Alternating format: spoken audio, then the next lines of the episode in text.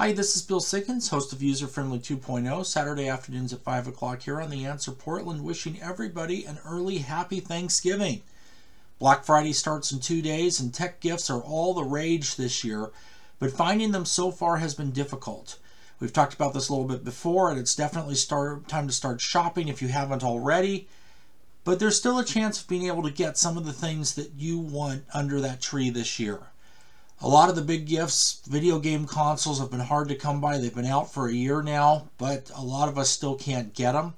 This is something that there is going to be, at least a rumor of, a drop of these in a lot of the big box stores like Best Buy and others, but it's something you won't be able to necessarily get online. You're going to have to go to the store to see if you can find one. If you do that, get there early. Some of the other gifts this year, smart home technology and all of that type of stuff is more readily available, but I'd still recommend ordering now and not waiting.